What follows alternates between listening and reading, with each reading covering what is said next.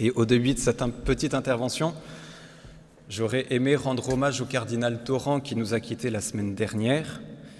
Il a vraiment été un grand serviteur de l'Église, un fin diplomate, tout en restant un théologien rigoureux et un homme de prière et de foi.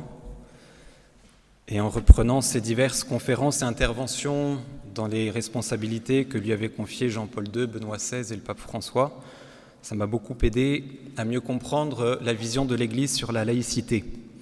Car en effet, cette intervention affronte la question de la laïcité, un thème d'un grand intérêt, mais aussi très, controversé, car bien souvent en France, la laïcité est le prétexte pour invoquer, pour exclure la religion chrétienne de la sphère publique et faire taire la voix de l'Église dans le débat public. Et cependant, la laïcité est aussi un thème qui revient régulièrement dans les textes du magistère des derniers papes. Cela fait ressortir que dans le monde d'aujourd'hui, la laïcité est comprise de différentes manières. Il n'existe pas une seule, mais plusieurs laïcités, ou mieux, il existe de multiples façons de comprendre et de vivre la laïcité, des façons parfois opposées et même contradictoires entre elles. Pour comprendre la signification authentique de la laïcité et expliquer ses acceptions actuelles, il faut tenir compte du développement historique que ce concept a connu. Aussi, dans une première partie, nous verrons comment le concept de la laïcité s'est forgé et développé en France. Nous nous pencherons ensuite sur ce que la doctrine catholique dit sur la laïcité. Et enfin, nous tâcherons de donner dans une troisième partie quelques orientations pour vivre une laïcité positive et apaisée. Alors survolons très rapidement l'histoire de la laïcité en France. C'est une histoire un peu originale la longue période de l'ère constantinienne jusqu'au XVIIIe siècle, malgré de nombreuses tensions, est caractérisée par la volonté de l'Église en Occident de faire la part des choses entre le pouvoir spirituel et le pouvoir temporel. La société française était chrétienne, les souverains et les rois également, mais les pouvoirs étaient distincts. Et en ce sens, la laïcité n'est pas née en 1789, si on entend par là la distinction des deux types de pouvoir. Depuis la Renaissance, on a assisté dans toute l'Europe, sous des formes et à des rythmes très variés, à un ample mouvement de sécularisation et de contestation. La réforme n'a pas seulement remis en cause les institutions catholiques de son époque, mais elle a donné une impulsion décisive vers la laïcité. Ainsi, la laïcité, vue comme rupture et séparation, trouve ses premières racines dans la révolte de Luther. Et pour preuve, les pays où la réforme a triomphé n'ont pas eu à connaître cette laïcité de combat propre aux pays catholiques du XIXe siècle. L'époque des Lumières et celle de la Révolution marquent le passage de la distinction des pouvoirs à leur séparation, et ce, dans la violence. Le but des philosophes du XVIIIe siècle était de faire primer la raison sur l'autorité et sur la foi, voire faire primer la politique sur la religion. Il y a là, chez certains, une continuité avec la révolte luthérienne, faire de la religion un instrument de cohésion aux mains du pouvoir, d'où la constitution civile du clergé qui était comme une nationalisation des cultes. Le programme de la Révolution française était très clair, organiser la société sans Dieu, d'où les cultes de substitution, l'abolition des vœux religieux, la laïcisation de l'état civil, la spoliation des biens du clergé, et la liste pourrait être très longue. La Révolution supprima ainsi l'état confessionnel, et il est à noter que la France est le seul pays européen où la laïcité a été élevée au rang de principe constitutionnel. La France est aussi le seul pays où la laïcité est aboutie à la séparation complète de l'Église et de l'État. Le Concordat de 1801 ne remit pas en cause cette suppression de l'État confessionnel, mais il permit une relative accalmie dans les rapports entre l'État et l'Église. Soulignons que le Concordat de 1801 est le plus vieux traité religieux encore en vigueur aujourd'hui. L'agressivité du XIXe siècle est différente du XVIIIe siècle, alors que certains révolutionnaires, tout en détestant le Dieu de la révélation judéo-chrétienne, recherchaient un Dieu utile, le XIXe siècle a cherché à organiser la société sans Dieu, développant athéisme, positivisme, scientisme. Il est intéressant de rapporter un extrait du dialogue euh, de la préface au discours parlementaire de Jean Jaurès, où il rapporte lui-même un dialogue qu'il a eu avec Jules Ferry. Je pressais Jules Ferry sur les fins dernières de sa politique. Quel est donc votre idéal? Vers quel terme croyez-vous qu'évolue la société humaine? Et où prétendez-vous la conduire? Laissez ces choses, me dit-il. Un gouvernement n'est pas la trompette de l'avenir. Mais enfin, insiste Jaurès, vous n'êtes pas un empirique, vous avez une conception générale du monde et de l'histoire. Quel est votre but? Jules Ferry réfléchit un instant, comme pour trouver la formule la plus décisive de sa pensée. Mon but, c'est d'organiser l'humanité sans Dieu et sans roi. Aussi, on assista sous la Troisième République à une sécularisation encore plus agressive menée sous l'égide de la franc-maçonnerie. Pour l'historien Émile Poula, la franc-maçonnerie, société secrète, est la tête pensante et responsable du complot anti-catholique. Le but avoué, c'est le démantèlement de la puissance catholique, à commencer par ces deux grandes forteresses, les congrégations et l'enseignement. L'établissement d'un régime de séparation a figuré dans les programmes politiques des radicaux dès 1879, à côté de la lutte contre les congrégations et de la réforme de l'enseignement, ce qui, avec la séparation, s'est formé les trois articles de leur programme anti-religieux. Et bien des historiens reconnaissent sans difficulté que la séparation des églises et de l'État décrétée par la loi du 9 décembre 1905 a été décidée et mise en œuvre dans un climat d'anticléricalisme violent. La loi de séparation, poursuit Émile Poula, n'est pas un accord entre les partis, mais un acte de force. Elle achève l'œuvre laïque entreprise par la Révolution. Les laïcistes, animés par l'idéologie des loges, estiment n'avoir jamais assez repoussé la religion dans la sphère privée, même s'ils ont obtenu gain de cause dans la plupart de leurs revendications. On parle aujourd'hui de pensée laïque, de morale laïque, de science laïque, de politique laïque. À la base de cette conception, il existe une vision religieuse de la vie, de la pensée et de la morale, c'est-à-dire une vision où il n'y a pas de place pour Dieu pour un mystère qui transcende la pure raison, pour une loi morale de valeur absolue, en vigueur en tout temps et en toute situation. Ce n'est que si l'on comprend cela, ce n'est que si l'on se rend compte de cela que l'on peut mesurer le poids des problèmes contenus dans un terme comme laïcité, qui semble être presque devenu l'emblème caractérisant la post-modernité, en particulier la démocratie moderne. Nous en, arrivons à notre deuxième point, l'enseignement de l'Église sur la laïcité. Il convient tout d'abord de rappeler en introduction de cette deuxième partie que c'est au christianisme que l'on doit la distinction entre pouvoir temporel et pouvoir religieux. La phrase de Jésus Rendez donc à César ce qui est à César et à Dieu ce qui est à Dieu cette phrase est fondamentale. Elle a marqué le début d'une nouvelle étape dans l'histoire de la relation entre la politique et la religion. C'est toute la conception antique de l'État qui était mise en cause, car jusqu'alors, on admettait généralement que le domaine politique se confondait avec celui du sacré. Pour Benoît XVI, la saine laïcité signifie libérer la croyance du poids de la politique et enrichir la politique par les apports de la croyance en maintenant la nécessaire, la nécessaire distance, la claire distinction et l'indispensable collaboration entre les deux.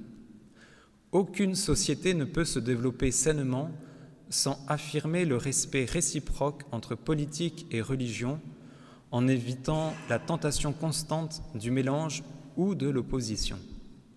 Il poursuivait, la prise de conscience de ce rapport approprié permet de comprendre qu'il existe une sorte d'unité-distinction qui doit caractériser le rapport entre le spirituel et le temporel, entre le religieux et le politique, puisque tous deux sont appelés, dans la même nécessaire distinction, à coopérer harmonieusement pour le bien commun.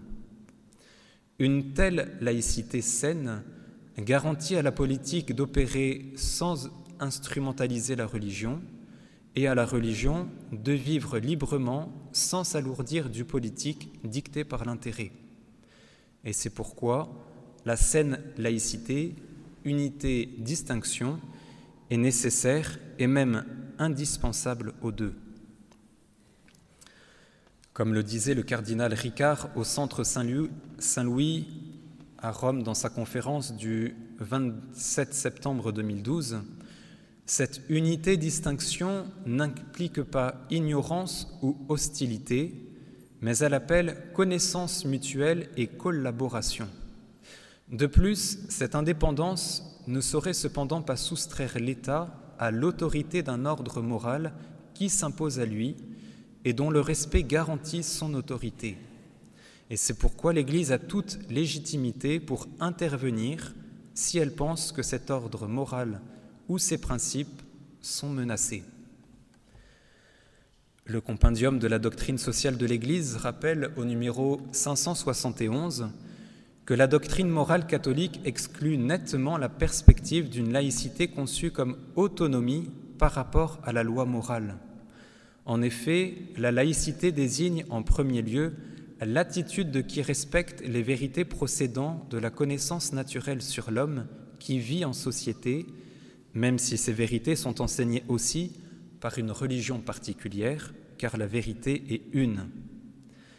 Quand le magistère de l'Église intervient sur des questions inhérentes à la vie sociale et politique, il ne méconnaît pas les exigences d'une interprétation correcte de la laïcité, car il n'entend pas exercer un pouvoir politique ni supprimer la liberté d'opinion des catholiques sur des questions contingentes. Il veut au contraire, conformément à sa mission, éduquer et éclairer les consciences des fidèles, surtout de ceux qui se consacrent à la vie politique, afin que leur action reste toujours au service de la promotion intégrale de la personne et du bien commun.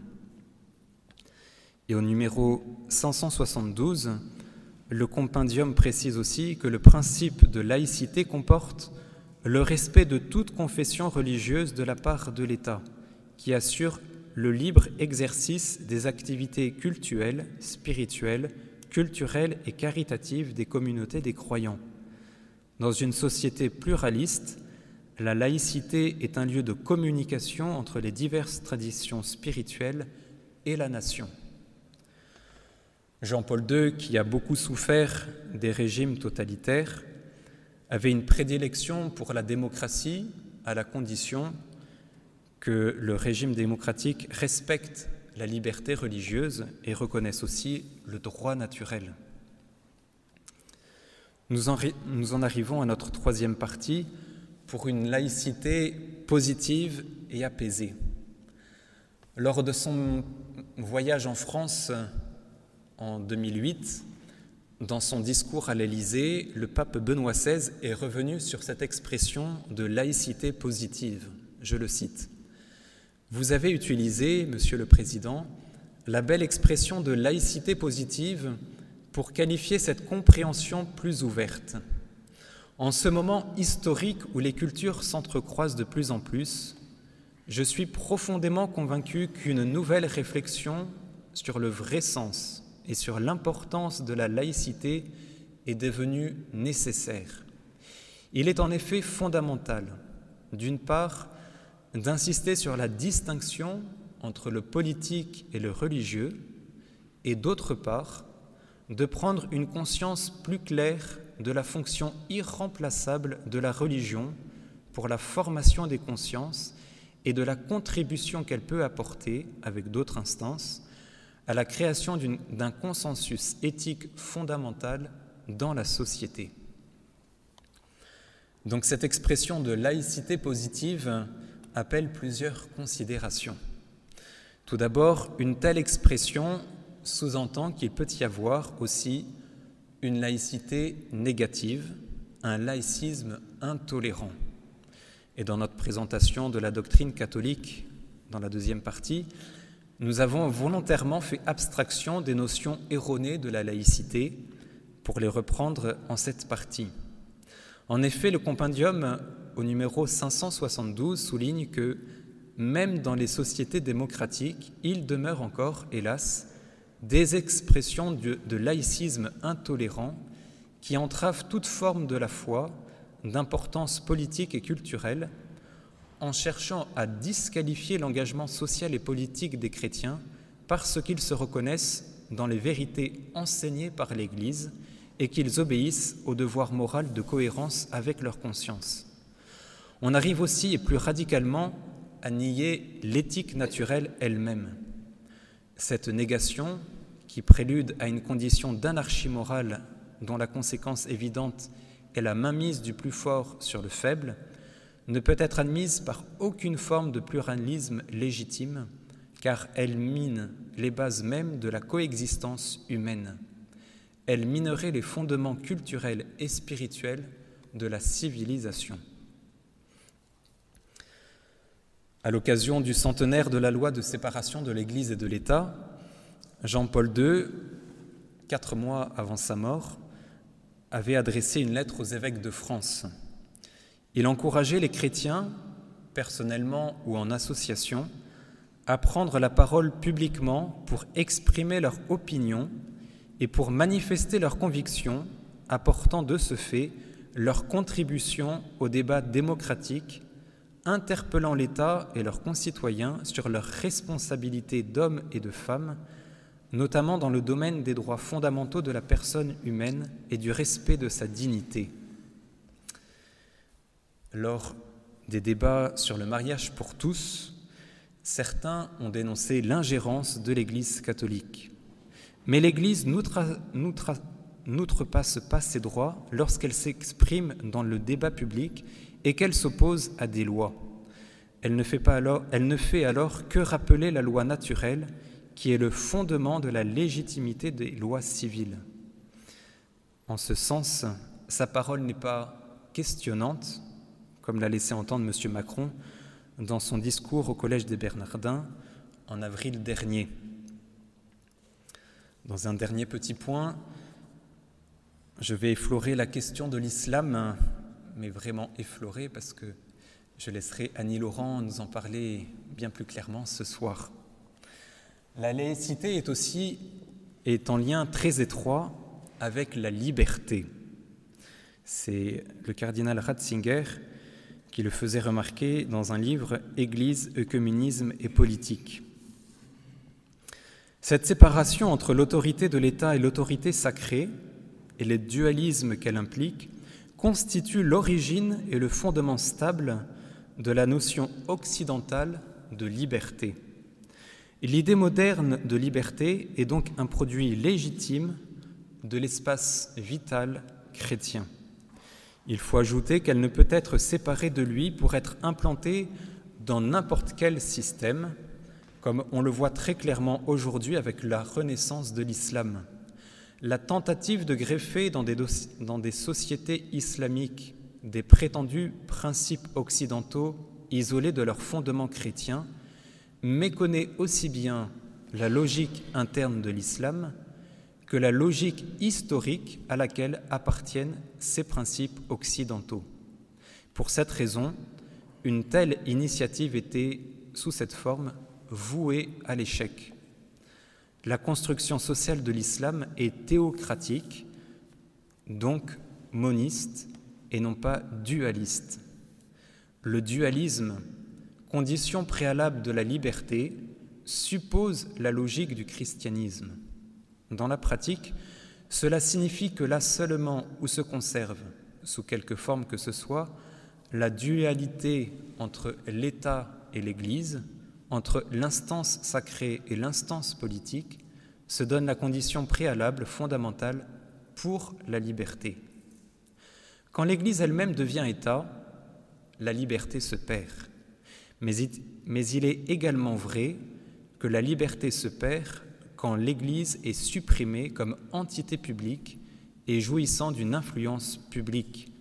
Et dans ce cas, en effet, c'est l'État seul qui revendique l'élaboration des fondements de la morale. Dans le monde profane post-chrétien, il ne le fait plus sous la forme, il ne le fait plus sous la forme d'une autorité sacrée, mais d'une autorité idéologique et totalitaire. Et en d'autres termes, l'État devient une instance totalisant. L'État idéologique et totalitaire. Aussi, l'Église doit avoir des prétentions dans la sphère du droit public et ne peut pas simplement se retirer dans le domaine du droit privé. Mais elle doit donc aussi rester vigilante afin que l'État et l'Église demeurent séparés et que l'appartenance à l'Église maintienne explicitement son caractère volontaire. C'est ce que soulignait aussi le cardinal Ricard dans sa conférence au Centre Saint-Louis à Rome en 2012 il sonnait un peu la, tirait la sonnette d'alarme en disant bien sûr la France est chrétienne, l'État est laïque, plus personne ne le remet en cause et c'est une bonne chose, mais il n'est pas normal que la société devienne laïque. Et il dénonçait les pressions de certains pour que la société devienne laïque en mettant la religion de côté et la relayant seulement dans la sphère privée. Pour conclure, Retenons qu'une saine laïcité peut et doit être vécue même au sein de nos démocraties sans pour autant que le principe démocratique soit remis en cause. La laïcité ne peut être bien vécue que s'il n'y a pas exclusion de la religion dans la sphère publique, auquel cas la laïcité devient du laïcisme, idéologie totalitaire. Enfin, ce qui est à la fois magnifique et terrifiant, c'est que Dieu nous laisse libres. Nous pouvons dire non à Dieu. Nous avons le pouvoir de nous sauver ou de nous perdre. Le problème n'est ni la mort ni l'absurde, c'est la liberté. Tel est Dieu, tel est l'homme. Aussi, pour conclure, nous pouvons reprendre le grand dernier appel de Saint Jean-Paul II qui nous a adressé le 15 août 2004 à Lourdes. Je le cite. À notre époque tentée par le matérialisme et par la sécularisation, je lance un appel pressant. Soyez des femmes et des hommes libres. Mais rappelez-vous, la liberté humaine est une liberté marquée par le péché. Elle a besoin, elle aussi, d'être libérée. Le Christ en est le libérateur lui qui nous a libérés pour que nous soyons vraiment libres. Défendez votre liberté. Chers amis, pour cela, nous savons que nous pouvons compter sur celle qui, n'ayant jamais cédé au péché, est la seule créature parfaitement libre. C'est à elle que je vous confie, marchez avec Marie sur les chemins de la pleine réalisation de votre humanité.